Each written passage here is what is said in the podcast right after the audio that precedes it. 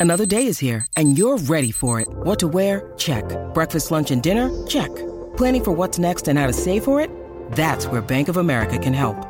For your financial to-dos, Bank of America has experts ready to help get you closer to your goals. Get started at one of our local financial centers or 24-7 in our mobile banking app. Find a location near you at bankofamerica.com slash talk to us. What would you like the power to do?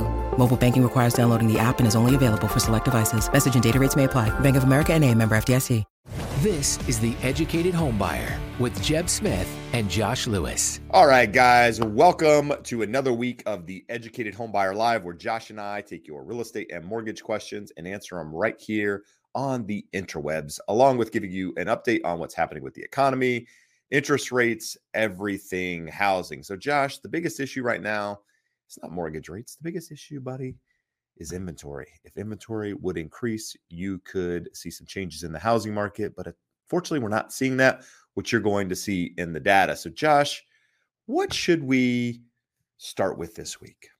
Jeb, I heard the biggest and most important thing, as our friend Kel M points out, that someone hit a hundred thousand subscribers on the YouTube. On the YouTube. A hundred thousand people wait patiently till you Ooh. post your weekly video so they can absorb the wisdom and insights and knowledge. I'm not sure that that's the case, but I did hit 100,000 subscribers. It's a goal accomplished. Um, and you guys that are listening are a huge part of that. So thank you guys. Thank you for the support over the last couple of years. And thank you for continuing to show up and answer, you know, ask questions so that Josh and I can, um, you know, uh, allow the wisdom to flow and create to educated flow. home buyers. Um, and that's essentially where we're at. So, Josh, let's do as we always do and start this week off by looking at some charts. So, we always like to start by looking at inventory because inventory typically tells the sign of what we're going to see in the housing market. And this week, we saw inventory pretty much move flat. Uh, very, very little change nationwide in inventory but we're still above those numbers from last year, which is a positive sign at the moment. Uh, Orange County, we increased a little bit, sitting at 1,911 homes. Huntington Beach increased very little, 155. But again, we're not seeing the numbers go the other direction, which is which is a big thing. Um, and on the same same token, which you'll see here in just a moment, we're not seeing huge increase in new listings, um, which would be a sign that hey, maybe we're going to see some adjustment in price. So I moved this up to the front. Weekly inventory change went from 494, 862 to 494, 29. So what about 800 homes um, in the market went down. Essentially, no change whatsoever. Yeah, very, very little change when you're talking those types of numbers. Um, and then we'll see new listings. So new listings, what roughly 50,000 new listings um, over the the, the previous uh, week last year.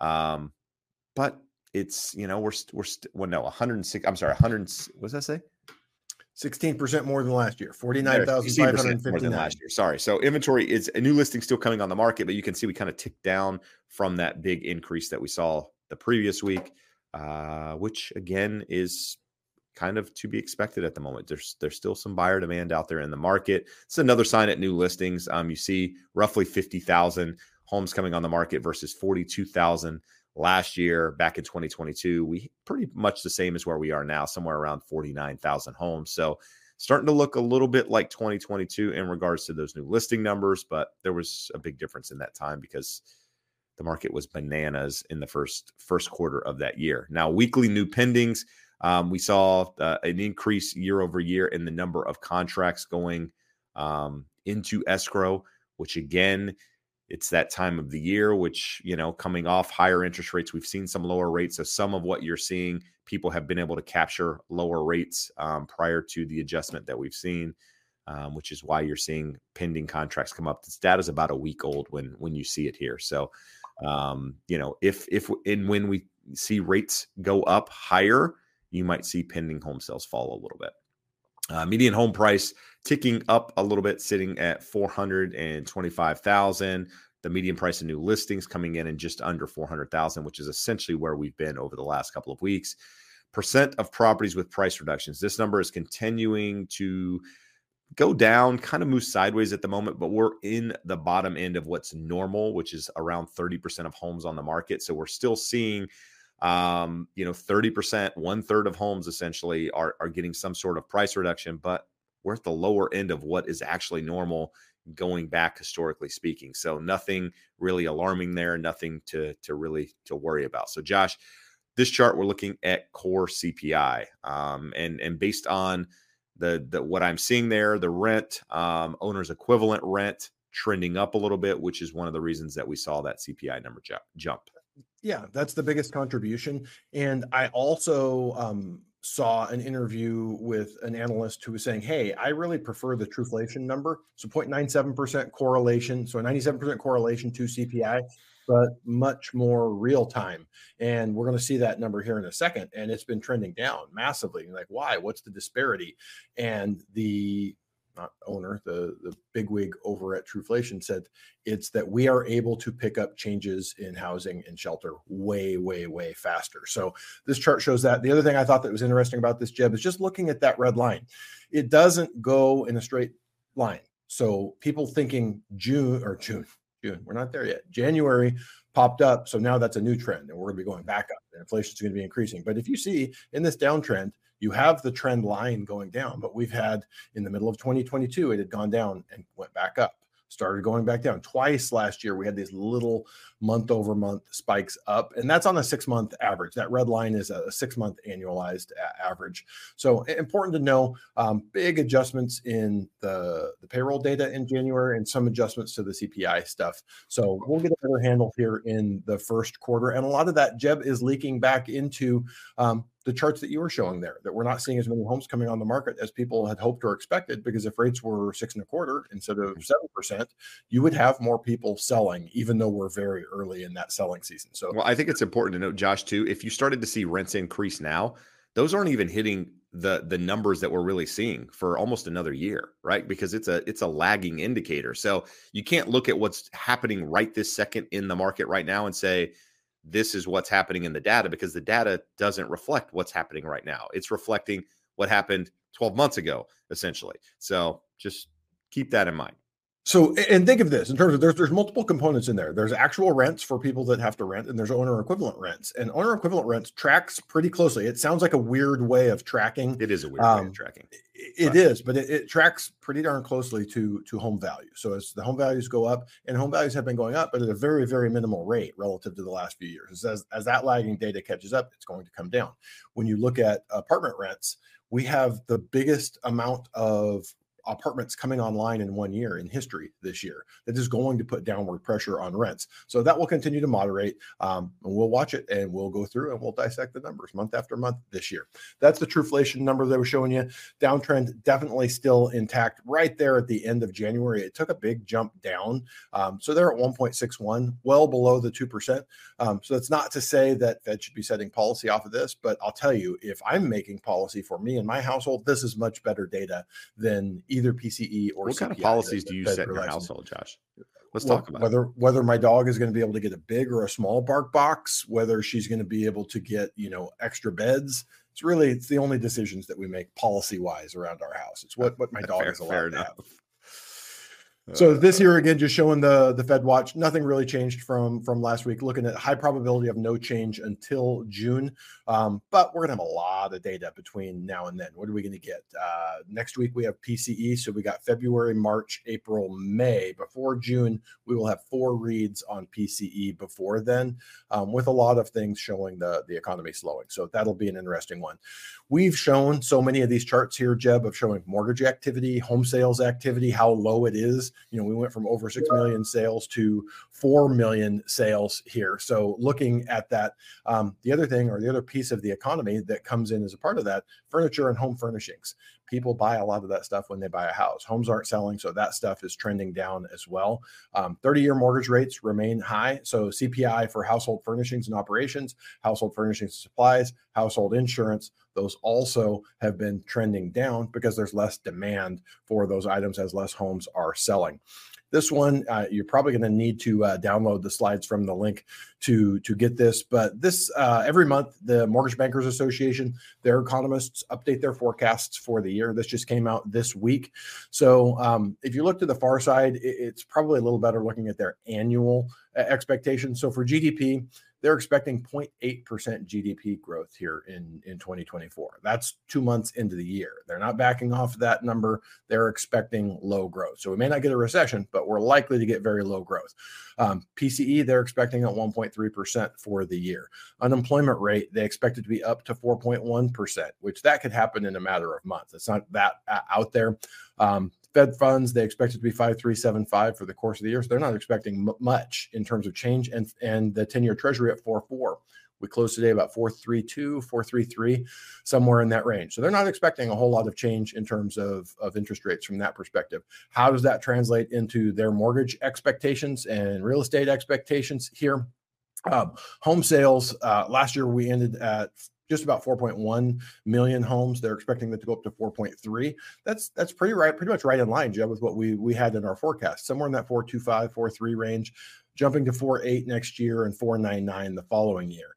So in terms of that home price appreciation, they're expecting 4.1% this year, 3.3% next year, 3.9. So just really continued muted gains. So no crash, no big spike, um, muted gains there. In terms of interest rates, 6.1%, they expect to be the average for 2024, 5.5% next year, and a hair below that in 2026. So nowhere near the juiced up rates, you know, at, at 3%, 3.5%, 4% that would lead to increased volume. And for mortgage originations, they expect this year will be almost 20% better than last year. Next year, maybe 10, 15% better, and, and pretty similar for 2026. So anyone expecting a return to these massive boom times where there's tons of home sales, tons of mortgage origination, super low interest rates, home prices going up, unlikely to to happen. I threw this one in here, Jeb, just I thought it was interesting. I don't know that it really says much at all about housing or real estate, but we actually had the largest one-year population increase in U.S. history last year. And you may be saying, that's weird. I heard that we have the lowest birth rate in the history of the country.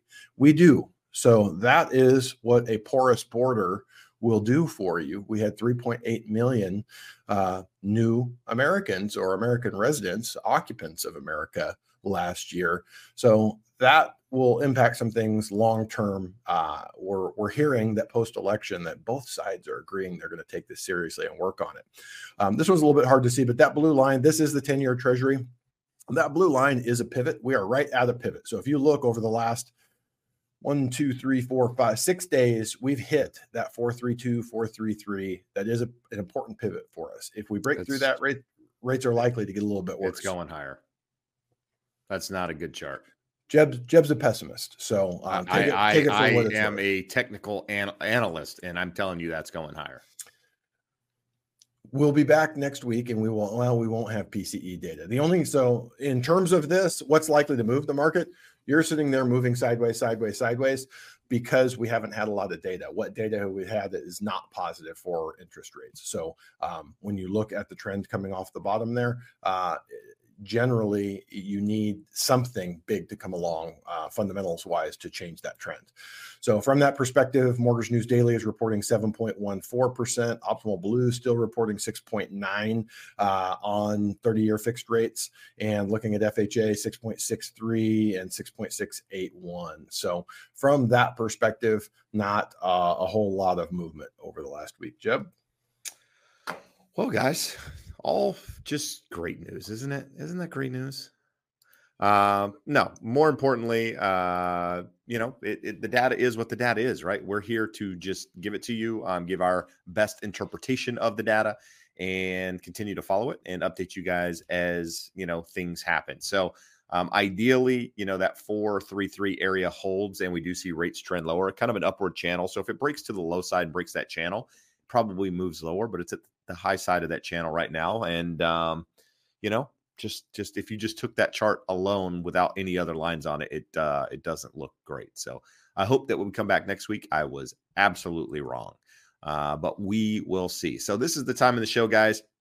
where we ask you guys to ask us questions, right? That's the whole point of us being here. It's not to talk about the economy, it's not to talk about interest rates or what we did this week. It's really to provide education so that you guys can make better decisions in the process and or just find out information that you just don't know about, right? I mean, that is the goal of the show. And if you're not aware, there's a podcast, there's another YouTube channel outside of this channel called the Educated Homebuyer Podcast that is strictly that. Uh, it's a deep dive into topics to walk you through the process. So if you're listening on the Educated Homebuyer, check out Jeb Smith uh, because I talk about different things on that channel in addition to real estate. But the Educated Homebuyer is primarily around real estate and mortgage to you know, to help you make better decisions. So, either way, wherever you're watching, do us a favor, hit the subscribe button, like the content. Uh, it does help it grow. And if you've listened to any of the podcasts and you haven't done so already, rating and reviewing is huge when it comes to podcasts.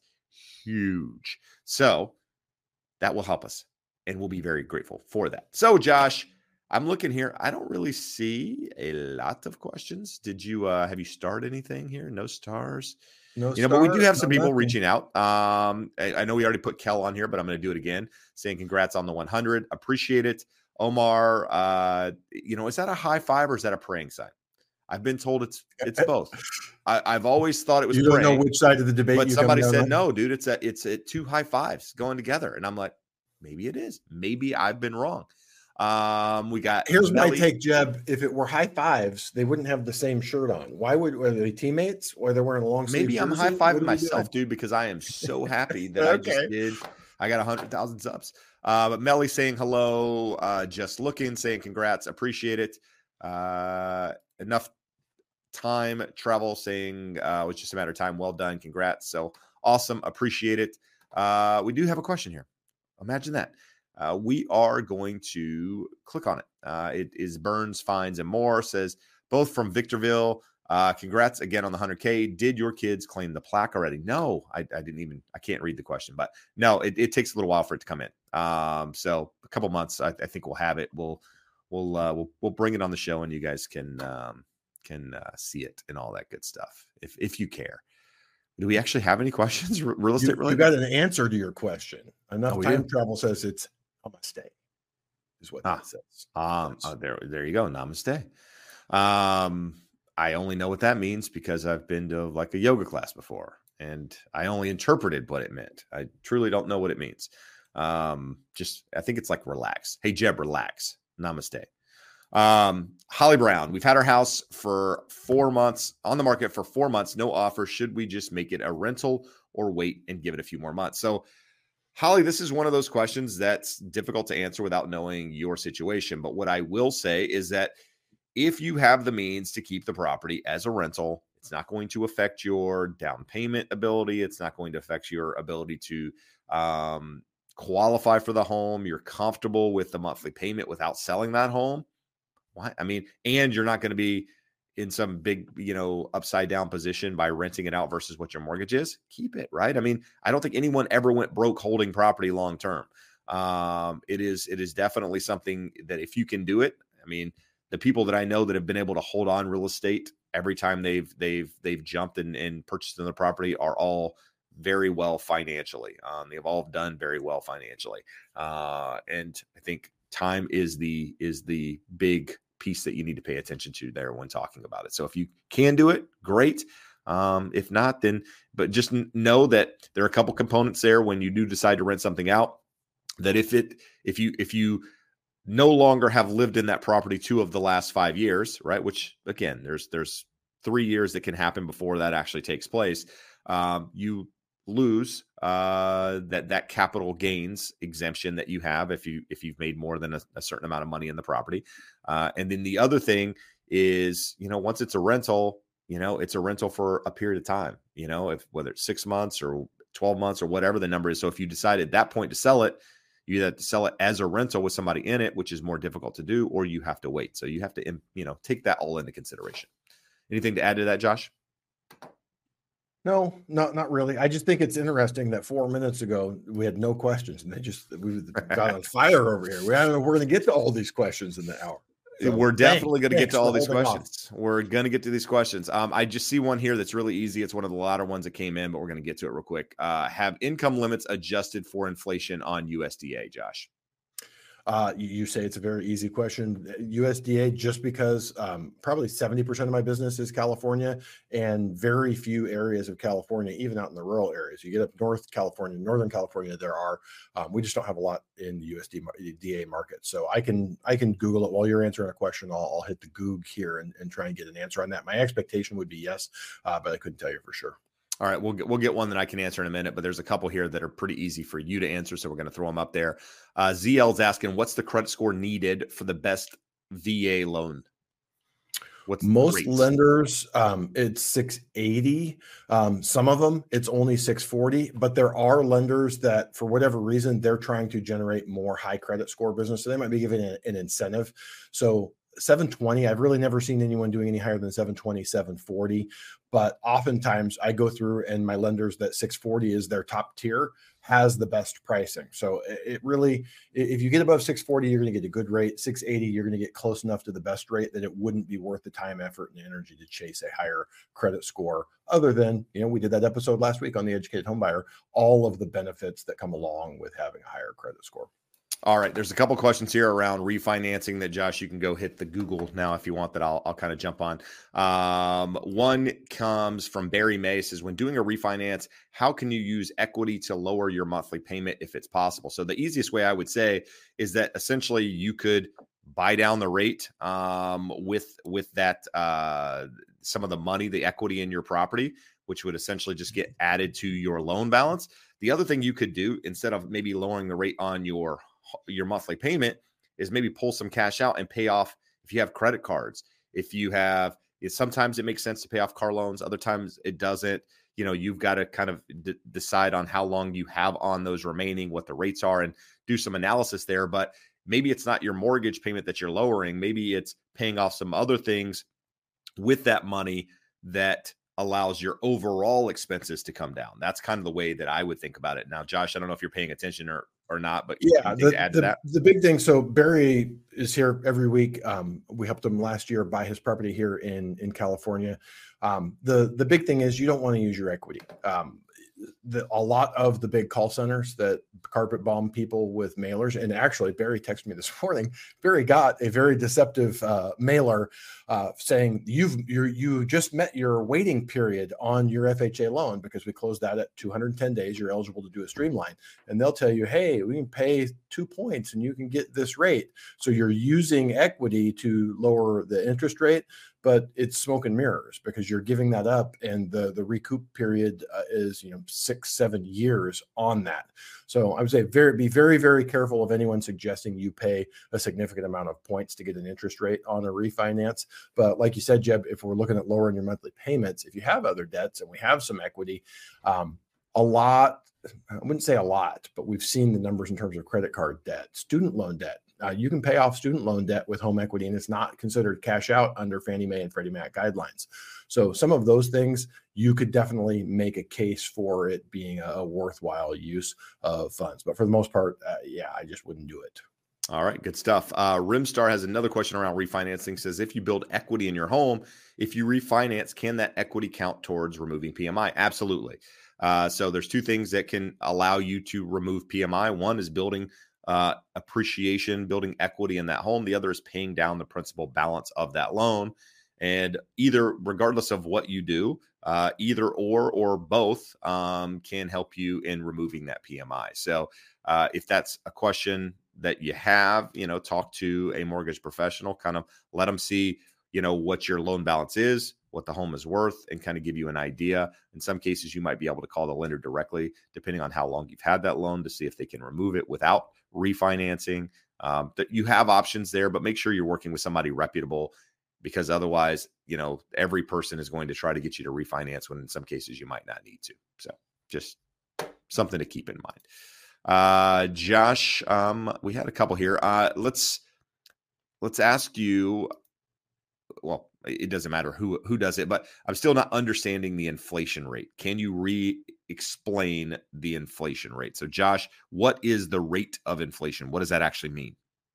The rate is the percentage change of a basket of goods on a year over year basis. We actually we get a month over month change, uh, and then the 12 monthly readings are added together to give you a year over year change. So when we say that the Fed is looking for inflation to be at or below its 2% target, they prefer PCE over CPI. Um, we talked earlier in the show about Truflation all of these are simply measures of a basket of goods that represent what you as an american pay on a daily basis for living you know utilities uh, insurance medical bills, uh, tuitions, even food. if you don't have students yeah. or children, food, automobiles, housing, mm-hmm. literally everything. It is a monstrously huge undertaking, both CPI and PCE. The Fed prefers PCE. Um, there's a substitution effect in there. CPI, they keep the goods the same, um, whereas PCE, they look at it and they say, hey, if steak went up to $50 a pound, people would buy more chicken and they're still going to get their protein and on and on throughout the economy. Um, PCE tends to be a little bit lower, a little bit more stable, and they both use the core reading, and core just means excluding food and energy. It's a big misconception. We get people commenting all the time. That's bullshit that the Fed excludes food and energy. I can't not eat and I can't not drive my car. That's not why they exclude them. They're not trying to lower the number. They have very little control over the prices of food and energy. So when they're looking at the, the core rate, they're saying, what is the rate of inflation on the things that we can control with our policy measures. So hopefully uh, that is, is, helpful. That chart that we showed earlier in the show we're showing six month uh, rates on an annualized basis and the fed looks at the 12 month rate and they do look at the month over month but they're really wanting to see that 12 month annualized rate.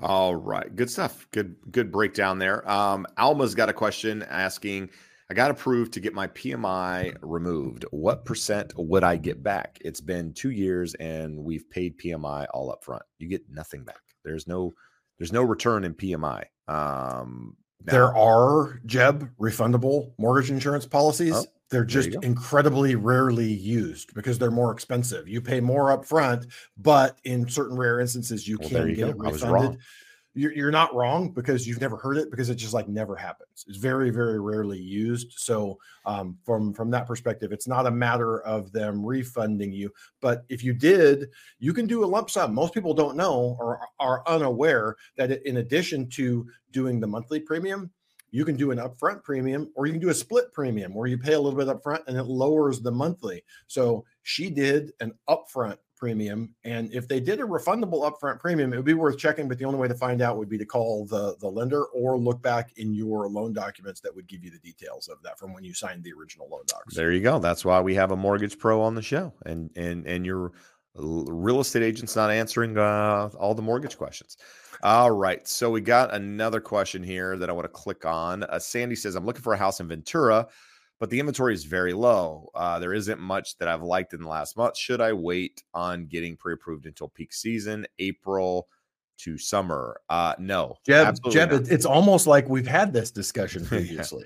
It's, in fact, we had this discussion today on a podcast, uh, which will be out next week. If you guys are interested, we're talking about the, the cyclical, the seasonality of real estate. So it's a good episode and you know it's it's something you guys should listen to but to answer this question i almost want to take it back a year, year and a half ago when we had another listener here on the show uh, that was looking for a property in the same market, having similar issues. I actually referred them to an agent that I know in that market that was able to get them a property. Um, she's a bulldog. She's a hell of a negotiator, and uh, was able to not only get the property secured, but get it at a at a discount uh, per the the listing price on that property. So you know, the sooner you can get pre approved, the sooner you know that you're good to go. There's nothing you need to work on. You have an idea of what the payments are going to be. You have an idea, again, of a solid price that you're comfortable with based on those numbers. And it gives you uh, validity in in knowing that you can go out there and and make offers and have a reasonable idea of what that's going to be. So I would say sooner than later, um, because again, if there's something you need to work on that you don't know about, it gives you time to to work on that. Uh, and in the meantime, if you need a real estate agent in that market, uh, can happily refer you to somebody that I know, like, and trust up there that that knows that market well, can guide you through that process. So just reuse that referral link below, and that can also get you connected to a pro on the mortgage side and or the real estate side really anywhere in the nation. So if you're looking for experts, that is the link and the best way to get a hold of somebody. Um, Josh, this is a question I'm going to throw your way. I don't really have the answer for it, um, but it is asking what are the best and worst builders in SoCal based on our experience? Are, well, are you aware of any that are awful? No. And, and, you know what? Whenever this question comes up, we'll have some people comment that, hey, I bought from this builder and they suck. Yep. So for California, because it's a big market and the land is expensive, it's primarily all the big national builders. Yeah. When you get to local markets where you have smaller local builders is where you're more likely to come across a builder. My I have a bunch of family in North Idaho, Jeb, as you know, and there's builders in town that people are like, do, do not buy a house from them. They suck. And then there's other builders. They're amazing. If you can afford it, um, they're they're wonderful. So on the national side, I don't think you, you can be a, a big giant national lender and be cheating people and doing crappy work on the houses, or at least that awful. Yeah, and, California is so strict on on policies and, and everything else, you know, with with you know cities and and having um you know inspectors come out is it's it's the dil- due diligence is is usually there. But what i will say is we you know i know texas during the craziness of of 21 22 they had some big name builders. I, I don't want to throw out any names because i'm not even confident in the names that i remember reading uh but they were having issues with some of these homes. And it at that time these these guys were throwing up homes so quickly just to keep up with demand that I think you know some of the construction was uh, was not done uh, as well as it could have been. I think we're less in that right now. Um, and then, like I said, everything that's here in SoCal for the most part is is bigger builders. Um, and and and something to know about California. I don't know if this is nationwide or just California, Josh, but there's a 10 year warranty on new construction, um, a 10 year home warranty that they are responsible for coming back and and fixing any any problems. So when you're dealing with a reputable builder, you've got a little bit of backup there, uh, at least on that side. Uh, Josh, we have someone that is frustrated and um, using the word desperate and talking about pulling money from a 401k. Is that a desperate move or could it potentially be a good move? I think it could be a smart move. Uh, but when we talk about willing to pull from my 401k, how do we pull from it? If you just take a distribution, if you're not of retirement age, you're going to have two issues with that. You're going to have a penalty and 10% early withdrawal penalty. Then you're going to pay taxes on that income. So um, you, you, didn't pay taxes on the way in. So you're really just paying what you should have paid all along. But the 10% penalty is going to hurt. So don't love that unless we've got no other option and you really, really, really want to.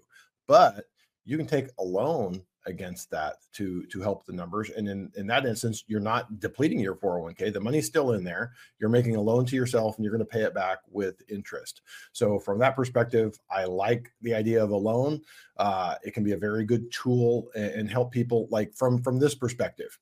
If you have $25,000 saved and it's going to cost you $22,000 to get into a house, but you've got $100,000 saved in your 401k and we can do a $25,000 loan, I would rather see someone stay liquid with their money in the bank. There's going to be things when you buy a house. There's going to be issues. You're going to need a new couch. The water heater is going to go out. Whatever it may be, um, I would rather see someone have a cushion uh, and eh, versus using up every last nickel that they have.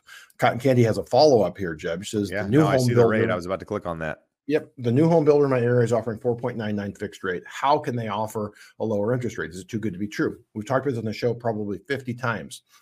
Builders have a margin at any given time of plus or minus 25%. So they like during the pandemic were north of 30%. They were making record levels of profit. Uh, last year, it was 25 ish or so, and it can go as low as 20. But let's look at that. You're buying a $500,000 house in a normal time, they've got a 25% margin on that. So we got $125,000 of profit. If they need to pay three or four points to buy your rate down to 4.99, you know, it's most likely an FHA interest rate. It's easier, uh, less of a buy down to to get there. So from that perspective, four points is twenty thousand dollars. So they're still hitting their 20% plus margin. That's how much margin they have in it. And that's how much they stand to lose mm-hmm. if they keep that property on the books or if they have to discount the property then they have everyone that just bought from them mad that prices dropped and they have a precedent set for the next sale so they are very good at managing the process of managing their margins because think about this they technically own the property free and clear, but they don't. There's financing for the entire project. And as each property sells, they can pay back the financing and generate uh, money and, and stop having the carrying costs on that. So it costs them money to keep the property. They're not in the business of owning homes and they want to keep the price up. So if they can do that by giving you incentives, that's why they can do it where a traditional seller doesn't have any chance of getting a rate that low. All right, good stuff. Uh, kind of on this, not on the same topic, but about rates, I guess is is is the correlation here. Uh, can a broker get you better rates than what's showing on Mortgage News Daily? Also, our offer, our lenders offering credits to entice buyers. So, Josh, I'll, I'll kind of just throw that your way. Lenders don't offer credits um, in that sense, in the sense that you are asking. So, we'll start with the first part. There is no one channel. There was a big movement five or six years ago. All the brokers jump out. Brokers are better. Always get your loan from a broker. You can get a great loan and better terms in Mortgage News Daily from any channel, from uh, a non bank lender like not this one specifically, but the biggest one that everyone is aware of is Rocket. They're never going to give you good terms, no matter what their commercial says. Um, a credit union, a bank, all of those are good options. Jeb got an offer he couldn't refuse from US Bank. Am I allowed to say that, Jeb? When Yeah, when sure. you Yeah, when when matter. you, when you when you bought your house, Yeah. like I could have I could have matched it, but we wouldn't have made any money, and it would have been to a lender that I didn't feel comfortable with that was going to be able to give him the service, and we knew that he would get that from from where he went. So. Uh, in that case, I would never think, "Hey, Jeb, go to a big bank. You're going to get the best deal." But in his specific deal, that was the case. If you're in certain parts of the country, a local credit union might have the best deal. So that's why we always say talk to more than one lender so you know that you're getting fair terms. If they're both pretty similar, maybe you don't need to call another lender. Maybe you feel like, hey, let me call one more and see if they're any lower or higher. But from that perspective, what I have as a broker, I have on almost any loan product 30 to 40 different lenders that I can send that loan to. And on any given day, from my best price lender to a middle of the pack lender is a point and a half difference. So not that's not a percent and a half in interest rate, but on a five hundred thousand dollar loan, it's a seventy five hundred dollar difference in the price for the same interest rate. So leading to your second question, are lenders offering credits to entice buyers? They don't do it that way. They give you a rate sheet that goes on any given day from probably a high of almost eight percent right now to a low of about five percent and there's a cost for every one of those interest rates. The par rate, the rate that is zero points, is kind of where they want to generate loans. The further you get away from that, the more points you have to pay to to get it. So probably we're seeing margin compression. We're seeing lenders saying, "Hey, we we have capacity and we don't have the loans to keep uh, our our employees working." So they have probably uh, shrunk their margins uh, in terms of what that rate sheet displays. Um, but yeah, and, and go back to saying a, a good lender should be able to beat Mortgage News Daily. If I if all I could do was match Mortgage News Daily on a daily basis, even though those numbers are good, I I, I would probably be looking for a better place to source my loans or to to hang my license to work under. Um, so hopefully hopefully that helps. But above above and beyond, it is important to get a competitive rate and, and good fees.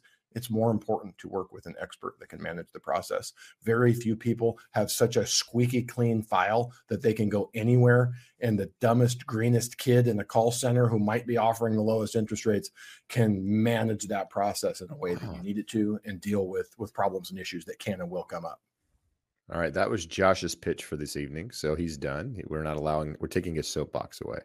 Um, no, uh, if you need that referral, there's a link scroll in the bottom right now that'll get you to somebody that can guide you through that process. Also in the description as well. Um, you know, if you're finding any value tonight, do us a favor, hit the thumbs up. Um, again, it helps the YouTube algorithm. There's 155 of you watching, and not nearly as many people have taken the time to do that. And we're here giving you our time and asking for very little. And with that, we'd be very thankful. So, Josh, there's a couple of questions here. Let's we, we're getting more and more questions, so we're gonna have to move if we want to get through this stuff. So, short um, answers. Al, Alberto says, I want to get rid of my PMI, but I'm not sure my house is already appreciated enough. Should I hire a professional to get a better idea of how much my house is worth? What I would do, Alberto, start with your real estate agent. Who sold you the house? Who represented you as the, your agent when you bought the house? Reach out to them and say, Hey, what do you think my my house is worth? That'll give you a really good idea. Say, be conservative. um, you know, eh, on the number, and then take your loan amount, whatever you owe on that property, divide it into that loan amount. You're just going to give you your loan to value. It needs to be at 0.8 or 80% um, in order to get that PMI removed. Now, some lenders, depending on how long you've had your loan, may give you a little bit of grief on on being able to just remove it without refinancing. If that's the case, you know, show back up here. We'll tell you how to do it. You can also talk to a lender who can refinance you in some cases and get you uh, and get rid of that PMI. But depending on what your rate is, you might not want to do that, right? But if you have a super low rate, you probably want to avoid that refi- refinance and just avoid the PMI altogether. So talk to a pro um, and see if you got the equity there. That's where I'd start. Um, Josh, Jeb, when, yep. when we get our when we get our stream decks, some of these I'm going to have like six buttons with guidelines there that we can pull up, just or at least up. post post to the comments, just so people can look at it because that comes up every week, and and it's a fairly straightforward guideline um, that we could just give you the link to, and, and it, it gives you more detail on what we can do in the context of the show. There you go. Uh, this one is something that uh, I'll be honest, I've, I've crapped on it for the better part of you know, five, six years, and I'm starting to have uh, different thoughts on it. But it says, Do you guys think solar and soft water are good investment for a property if you don't plan on selling anytime soon? Here in SoCal, congrats on the 100K. So appreciate the uh, the the acknowledgement there. I appreciate it, uh, the support as well. Um, so, soft water is great uh, if you don't have soft water. I mean, if you're by the beach here in Huntington Beach, the water's super hard. So soft water is great. Is it going to get you any more money on the property? Probably not. Um, now you'll have buyers that that absolutely want soft water tanks and all of that that goes with it, but I don't think you can change, you know, the price that you're selling your home for because you have soft water versus not. Um, just just my thoughts. Solar, on the other hand, is one of the things that I was talking about a moment ago. Solar, if you have paid solar and it's you know not a lease, um, leases to me are garbage. I, I, you can't do a lease. They're a pain in the ass when it goes to sell the property. Somebody has to take over it. It's just I, I would avoid the lease. If you can buy it outright and pay for it, I think solar could make sense.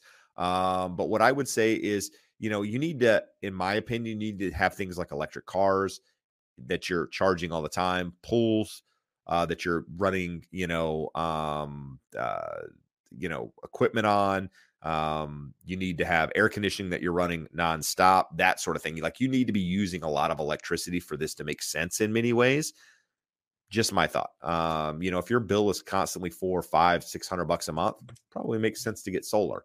If your bill is two hundred bucks a month, two fifty a month, probably doesn't make sense to get solar because the recoup is so long. Um, Josh, anything you want to add on that one? Go to Google Project Sunroof. Um, it's sunroof.withgoogle.com. Um, you can put in your address. It will give you the, they look at your property. That it takes into account trees, shade, direction you face, uh, and then probably the best thing you need to do is go back and look at your last 12 months uh, utility bills and know what they are because when you plug that in it tells you in your area what's the break even. So the house could get the same amount of sun but like for me in huntington beach it's not nearly as valuable as someone in victorville where it's you know on average in the summer 25 30 degrees hotter. Uh, so look at all of those things. I can tell you from my perspective uh, the last five ten years, I would look at it occasionally in Project Sunroof and I go, that's stupid, doesn't make sense. It's getting really close now. But what I can say is the technology keeps getting better and cheaper. Mm-hmm. So when you look at it from that perspective, uh, probably in the next five years, it'll be something where Jeb and I will look at it and go, well, it, it makes sense for us. It may make sense for you right now. If you're in Texas, you're in Arizona, you're in the desert here in California, it might make sense today. Yeah. Yeah. And there's some incentives sometimes to do it. So, you know, the, all of those things factor in, but don't don't get sold. These companies can charge whatever they want, and you'll find two different companies do the sa- same thing and big margin. So when you do it, if you decide to do it, shop it, price accordingly, find out what you get, all of that good stuff. Um, don't get sold on the warranties and all that crap because that stuff can disappear in a heartbeat. Uh, I digress. We're moving on. Uh, Burns got a quick question here. Just a follow up. Has my rate prediction for the end of the year changed just based on the fluctuation rates now? No, no, we're still early in the year. Um, I still think inflation's going down. I still think everything that we said in the forecast is going to happen. It's just, you know, there's so much volatility in the market. We've been talking about volatility for the last couple of years, and unfortunately, we're still dealing with it. So um, I think the rates are still on trend to do what we said they were going to do. Well, now that you told us what's happening with rates, uh, Scott would like to know: Are housing prices going up this summer since inventory is still historically low? Will low inventory drive prices up? Where's that question, Josh? I don't see. Did you put it on the screen? Yeah. Oh, I didn't see it flagged. Um, you know, probably. Uh, you know, here's the here's the the the one thing, right? If if interest rates continue to climb from here, if you see interest rates go above seven percent and stay above seven percent for an extended period of time, you could get flat flat to you know maybe even a slightly down in house prices. I don't think that's going to happen. I don't think rates are going to stay there for any extended period of time. So I don't see that being the case. Uh, but rates are the one factor at the moment that could keep appreciation um, limited this year, and, and in turn, it, it'll it'll limit the number of transactions taking place. It'll it's gonna it could eliminate uh, limit not eliminate limit a lot. On the flip side, if you see some more inventory come to the market um, and rates stay where they are right now or and or trend lower, I think you're going to see appreciation. I, I think yeah, you're you know three, four, five percent is is reasonable. Um, at least here in Southern California, nationwide, you know, I flat to to slightly above that is is reasonable as well. I mean, very reasonable in my opinion. So, just my thoughts. Jeb, there's been a ghost sighting. A Ghost sighting. Oh boy, I can't. uh Which comments are you on here? You're. Uh, I The can't read. very last Ooh, one. There we go. She. she had- Jennifer Lego says Yeah. in two weeks it will be a one year home anniversary. Congratulations, Jennifer. So, for those of you who don't know, Jennifer was uh, a, a moderator on the channel and uh, helped us out for a. She was a viewer, just somebody that showed up every single week, a lot like a lot of you guys, but continued to show up um, every single week and was the first one here and uh, constantly helped out. So she became a moderator for the channel, helped us kind of keep you you guys in check. Um, and she bought a house almost a year ago. So congrats on that, Jennifer. She reached out and congratulated me on the hundred thousand too. So very, very thankful. She's been working evenings. That's that's the reason she says she's not here. It's probably a man. That's okay. We're okay with that. Just you know, you do you do you. Um, but we we appreciate it. Appreciate you reaching out. Uh let's see. This this is going to trigger a couple of people that'll take it the wrong way, but I like hearing stories like this. Bryce is really just telling a story, no question here. Jeb just bought a really cool move-in ready 1890s commercial storefront with two apartments above in Grand Rapids, Michigan, back in 2017 for 40k cash. It's a former opera house building. Uh, lots of Californians have moved here since COVID shut down. Recently, had my property appraised, and the realtor estimated it's worth about 700,000 now that is is really awesome and for for those of you listening go that's unrealistic that sucks that's crap um i will still say lots of areas in the midwest you can go get really nice properties at really reasonable prices if you're able to to relocate No, good for you. I mean, again, that's what you know, real estate is all about. You saw an opportunity. Maybe you didn't see it for that opportunity, but you saw it as a place that would benefit you and in in it was the right time in your life for whatever reason and you've been able to to uh to reap the rewards of that. So, congratulations. Uh Coella, Coella, Coella, kayla Kayla, fucking Kayla. Wow, sorry guys. Um, I'm, t- you know, I, it's, it's you been a long week understand- jeb Well, here's the deal. I, I, I feel like I need to explain myself, not because of the name spelling, just because I keep squinting at the screen. So, I, I, I used to have my screen over here, which I still have, that would have everything on it. And so I would be just staring into a camera lens, never looking at Josh, never looking at the questions, just staring into a lens and having this conversation. Well, over the last couple of weeks, we brought we bought teleprompters where I can actually put Josh's face and the questions in front of me so I can actually look at Josh and look at the questions as I'm talking. The problem is the my eyesight's really great. the problem Um, is it's a nine inch monitor on the prompter. It's a nine inch monitor and the and you know some of the you know letters look the same. So it looked like k-o-e-l-a from here and if i squint a lot i can see it's an a now. Um but nevertheless the the the font size is tiny uh and therefore it's uh causing my vision to um to be impaired a little bit. But nevertheless kayla has a question says i'm 28 single mom one child got approved for a $300,000 home. Homes, houses are being taken fast. Three bedroom, two baths. Should I go for it as a first time home buyer? So, Josh, you have somebody asking you that type of question, what is your response? So let's go back to the answer we always give buy when it is the right time in your life. So you have some financial stability, you're comfortable in your job, you're earning, you've been able to save, you have good credit, you have relationship stability if a relationship is important to you. You're not dating someone long distance and might move to Florida tomorrow, unless you're already in Florida. So assuming that all of those ducks are in a row, what I would say is you got to prove for a $300,000 home.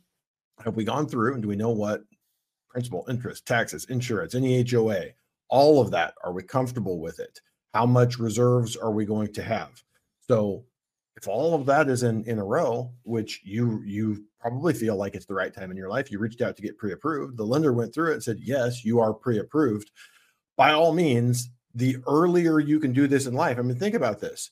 You're 28, single mom with one child. You'll be 58, and if you just make the monthly payments, you've fixed your housing costs for the next 30 years, and it'll be paid off at 58 before you even retire your kid will have grown Dude, up with the stability of of a house and school district and same friends throughout their entire childhood. So there's so much good that can come from that. Um, as long as all of all of the groundwork has been laid, you would absolutely want to do that. The big thing to me is is fixing your housing cost. In 30 years with 3% rent uh, appreciation, people have a hard time wrapping their mind around this, but $2,000 rents are going to be $4,000. Your $300,000 home, even with a minimal down payment in a high tax state, is going to be less than that. And you should have one or multiple opportunities to refinance to a lower rate over that next 30 years. So my my answer with what little we know here is is 100% yes. What are your thoughts, Jeb? I, I think you nailed it. Uh, the only thing I would add to that is is what I say all the time. You comfortable with the payment, right? Do you have some money in the bank in case something does happen, just for for safekeeping, so to speak? Do you have a little bit longer time horizon? That's the house you're going to be in for the next five, seven, ten years. Those are all important things to, you know, is that house going to allow you to grow into it over the next five, seven, ten years? Is it going to be enough property for where you are in your life and where you see yourself? The answer to all of those is yes. Then I don't see any reason why you would wait. Um, but to each his own. You have to make that decision. We cannot answer that for you. Uh, right. Uh, Luis says, uh, always good stuff. Keep up the great work. Appreciate it. Appreciate you being here. Uh, let's see here. We had a couple others, Josh. Um, you know, so somebody asked a question earlier. They asked it twice. I didn't answer it because it's a difficult question to answer, but it just says, is it too risky to buy expensive property right now? I don't even know what that means. Um, what's expensive? Is it expensive because you think it's expensive, or is it expensive because it's a five million dollar property? I mean, you know, it's to each his own when it comes to using, um, you know, uh, adjectives like expensive and and that sort of thing, right? Well, even that, Jeb. If it's a five million dollar home, is it risky to who? If Mark yeah. Wahlberg wants to buy a five million dollar home, it's a rounding error. He doesn't even miss the money in his bank account. That's if I sad. go buy it, that that's risky. That you know, when you say things like that, just makes like that's sad. That really, like, there are people out there when like that's a rounding error. It really is. like, but to, to, get back to the question here, uh, you know, it, it, it is exactly the conversation we just had with Kayla. It is all of the things that we just talked about. Where are you in your life financially, job stability, relationship stability, money in the bank, all of the thing time horizon all of those things are where you should be focused on when asking that question. If the answer to all of those is a solid and um, you know is a solid answer and a resounding yes and it's a foundation there then absolutely. If the answer is no then no. The answer is no. Um, it is that simple. Uh, josh sandy asked another question about hoa so a lot of people crap on HOAs. Um, and I get it. There's a lot of horror stories when it comes to HOAs. Uh, they're not for everyone. Uh, but the question here is is asking about condos and HOAs and and and along the lines of are there any downsides, long-term downsides to buying a condo? Are condos still a long a good long-term investment? I don't think there's anything wrong with buying condos as long as you're buying into a community that is well kept, they have good reserves, you know the the budget like everything in the property when it comes to the financials is stable if you're buying into a community that doesn't have that they have a history of hoa dues continuing to go up every single year their budgets being mismanaged they don't have money in reserves then the answer is an absolutely never do not buy it Um, on the flip side, you can kind of have a, an in between. I don't think there's anything wrong with condos. Um, they are a good, a great stepping stone for for some people uh, to to the next leg, and they are a, a great permanent residence for other people who plan to live in them forever, just depending on what you're buying. So um, it, it always goes down to location, comes down to location. So make sure you're still focusing, even though it's a condo, you're thinking about location, thinking about, you know, um, who the next buyer is, that sort of thing. And, and, and, and does it work in your life? That's, that's really it. I wouldn't, wouldn't get bogged down in, in other people's opinions of, uh, of that sort of thing. But what I, I will just... say is, is they do, they don't appreciate at a rate equivalent to a single family home in most cases. Um, during the pandemic it was a little bit different just because there was a lack of everything out there. Um, and and and condos are typically less expensive. Now they can be more, but typically less. And so because you know housing affordability is out of whack and people budgets are out of whack, the, the properties that were less expensive were the condos, and therefore they were getting the bids and the multiple offers and the appreciation just like single family homes. So it can go both ways in Jeb in episode 18 of the podcast back in 2022 we did an entire episode of single family versus a condo. So if you wanted to listen to 30 minutes versus two or three minute summary of, of Jeb giving you the info on that we really went in, in detail on that. And I believe there's actually a second one uh, in there. I think we did two episodes on it but episode 18 definitely go check that one out and here's what I want to say: when Josh just threw that out there, understand episode 18, we were still figuring out the podcast. we've we've improved considerably since episode 18. We're on episode 106. That's what we filmed today. Episode 106, people. It's a lot of episodes. Uh, that is two years of literally recording at least once a week. Sometimes we did twice. Um, and uh, yeah, a lot, a lot of stuff, a lot of good content out there for you guys to consume. If you haven't done so already, head over to the Educated Homebuyer podcast on YouTube. Like and subscribe. Follow the content. Uh, we drop episodes every Tuesday on the podcast as well as YouTube. If you like to listen to audio, you know, maybe you're catching this, which we put on the podcast every Friday. So we actually take this show. This is our Friday show on the podcast. You guys don't need to listen to it because you're here, but maybe you want to listen to it. Otherwise, every Tuesday is a new episode for you. It's a 30, 40 minute dive into a topic. It's not bouncing around like this. So do yourself a favor, get educated. Uh, Josh, we are, how long we been doing this, dude?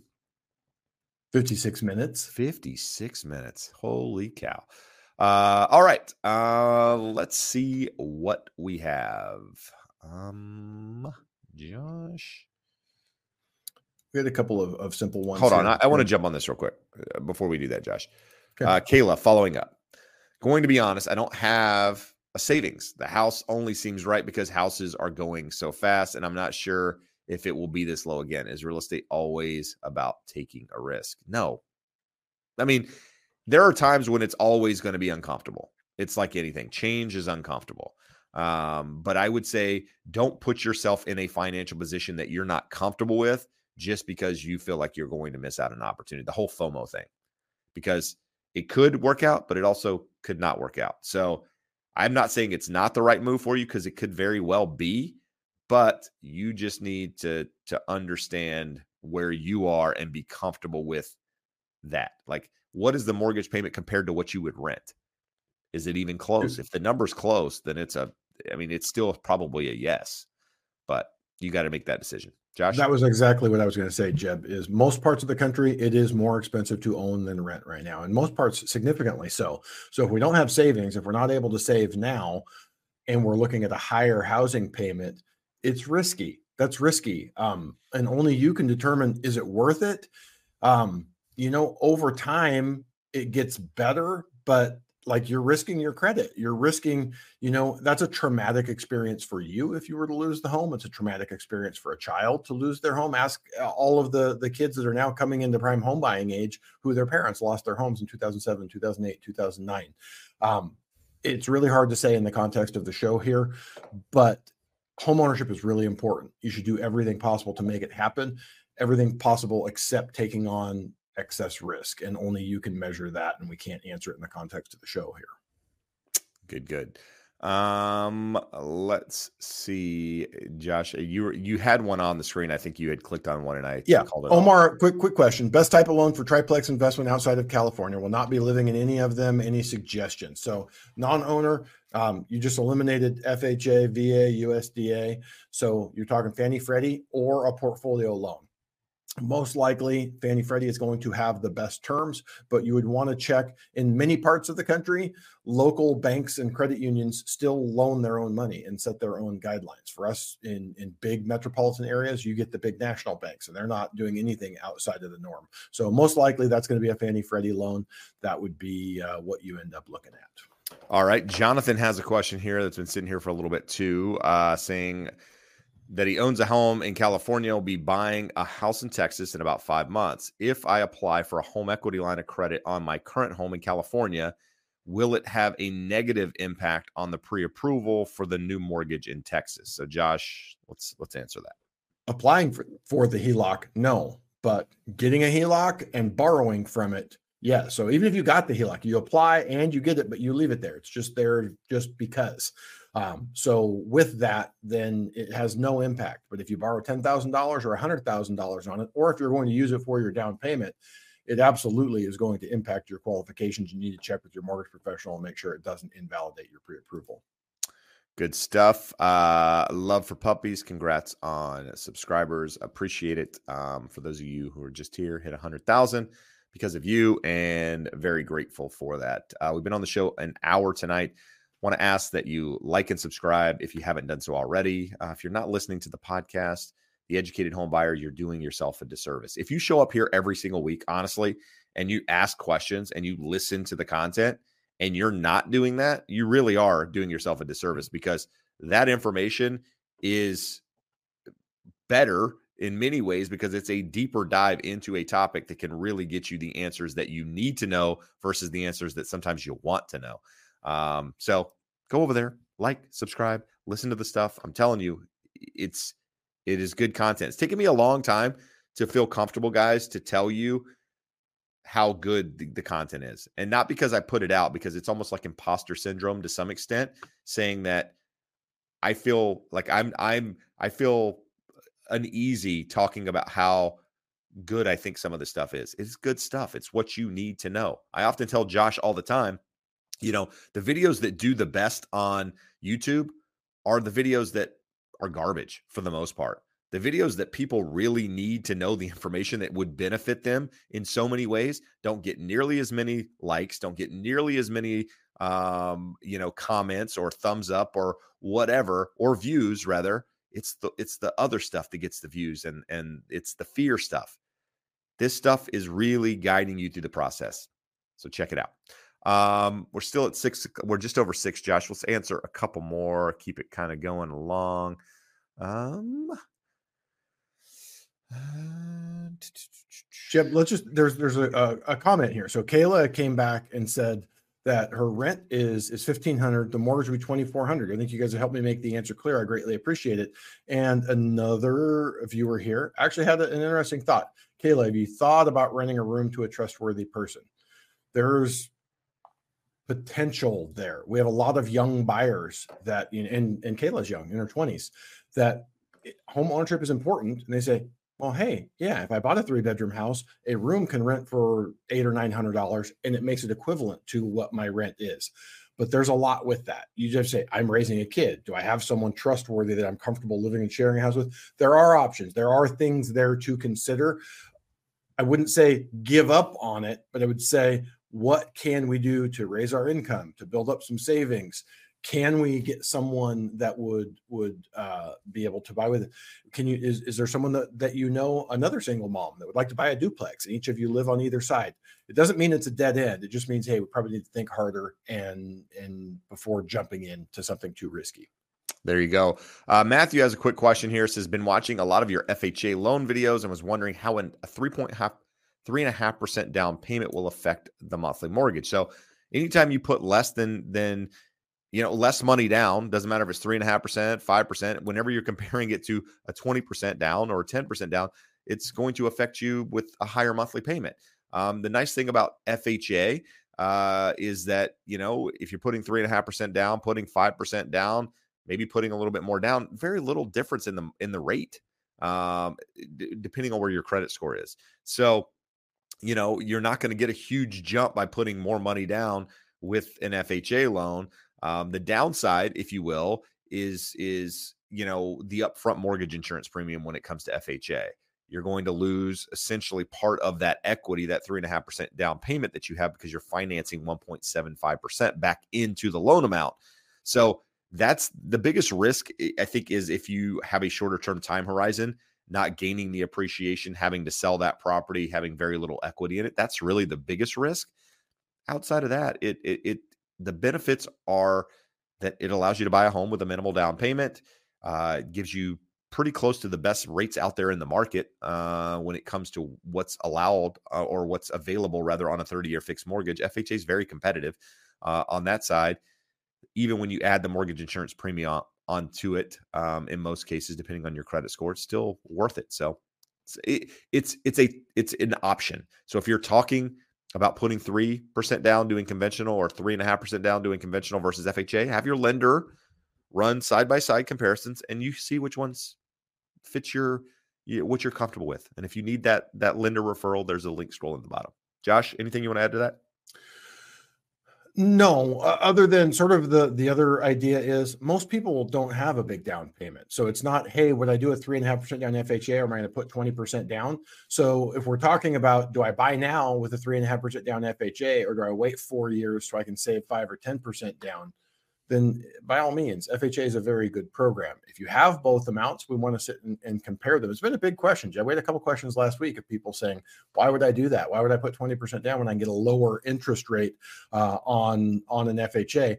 And we actually have uh, a question here follows up on that. Love for Puppy says, "Why do some lenders have similar FHA and conventional rates while others have a bigger spread between FHA and conventional rates?" So earlier in the show, someone asked, uh, "Am I going to get a better deal from a, a broker?" The lenders who have similar FHA and conventional loans are generally non bank lenders. So they're mortgage companies with big lines of credit that make loans in their own name, and they use their government loans to subsidize the conventional. So they have high margins, they're expensive loans. It just it is it is what it is. So if you are looking at a government loan and you haven't spoken with a broker, you are doing yourself a disservice because it's going to be anywhere from a quarter to three quarters of a percent lower than what you're getting from a bank or a non-bank lender. All right, good stuff. Uh, post this comment, Maurice, uh, gentlemen. We helped last year buy a house uh, here locally. Um, you guys are awesome, my Avengers. So, Maurice, appreciate you taking the time to drop in here. Uh, probably just scrolling through YouTube and seeing us, but either way, you know, it's it's been I don't know how long it's been, maybe a year. Nah, maybe not a year. A little less. Either a little less, uh, but sometime last year bought a house. So, congrats to you on that. Um, Josh, where are we? We're at 607 107. We've been on an hour and seven minutes. So that's where we're going to end it tonight, guys. We'll be back next Wednesday, 5 p.m. live here on uh, my channel and the Educated Homebuyer podcast channel to answer your questions, update you on the economy.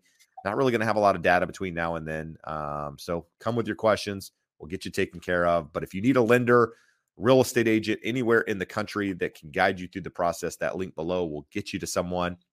And on top of that, if you haven't done so already, like and subscribe here, leave us a comment, rate us, review us, call us, give us high fives, give us namaste, namaste. whatever. uh, until next time, guys, adios. Amigos. Thanks for listening to The Educated Homebuyer.